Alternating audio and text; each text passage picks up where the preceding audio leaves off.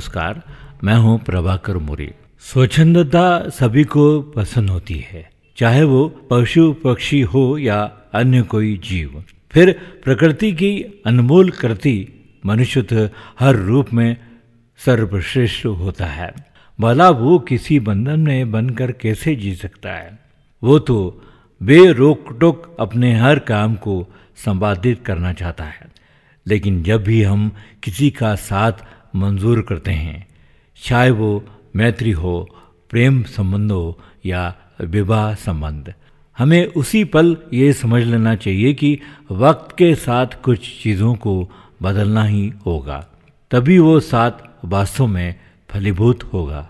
बदलाव से तात्पर्य इस बात से नहीं कि आप अपने वास्तविक स्वरूप को ही बदल डालें, क्योंकि ऐसा होने पर आप खुद को हमेशा के लिए खो देंगे। यहाँ बदलाव से आशय है कि अपने व्यवहार में सकारात्मक रूप से कुछ बदलाव की जाए, ताकि आपसी सामंजस्य बैठाने में कोई दिक्कत ना आए। जब दो विपरीत स्वभाव के लोग साथ आते हैं तो आपसी तारतम्य बढ़ने में बहुत सी परेशानियों का सामना करना पड़ता है। जिस बात को हम अब तक शान से अपना गुण समझते हैं वही किसी के पदार्पण मात्र से अवगुण में बदलता प्रतीत होता है। हम खुद में किसी भी कीमत पर बदलाव लाना नहीं चाहते हैं।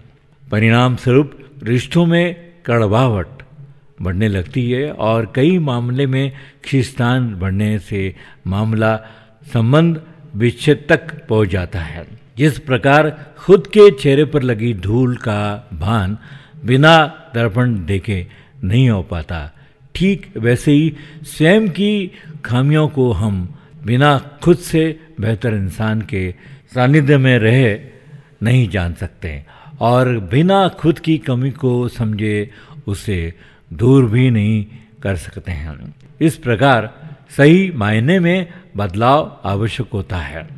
अतः बेहतर होता है अगर आप अपनी कमियों को सकारात्मकता के साथ दूर कर बिना किसी बमनस के अपने साथी से तालमेल बटाए और प्रेम से उस रिश्ते को मजबूती दे, ताकि वो रिश्ता अटूट हो सके और वर्षों तक उसमें संदेह और नफरत की गांठ न पड़ने पाए।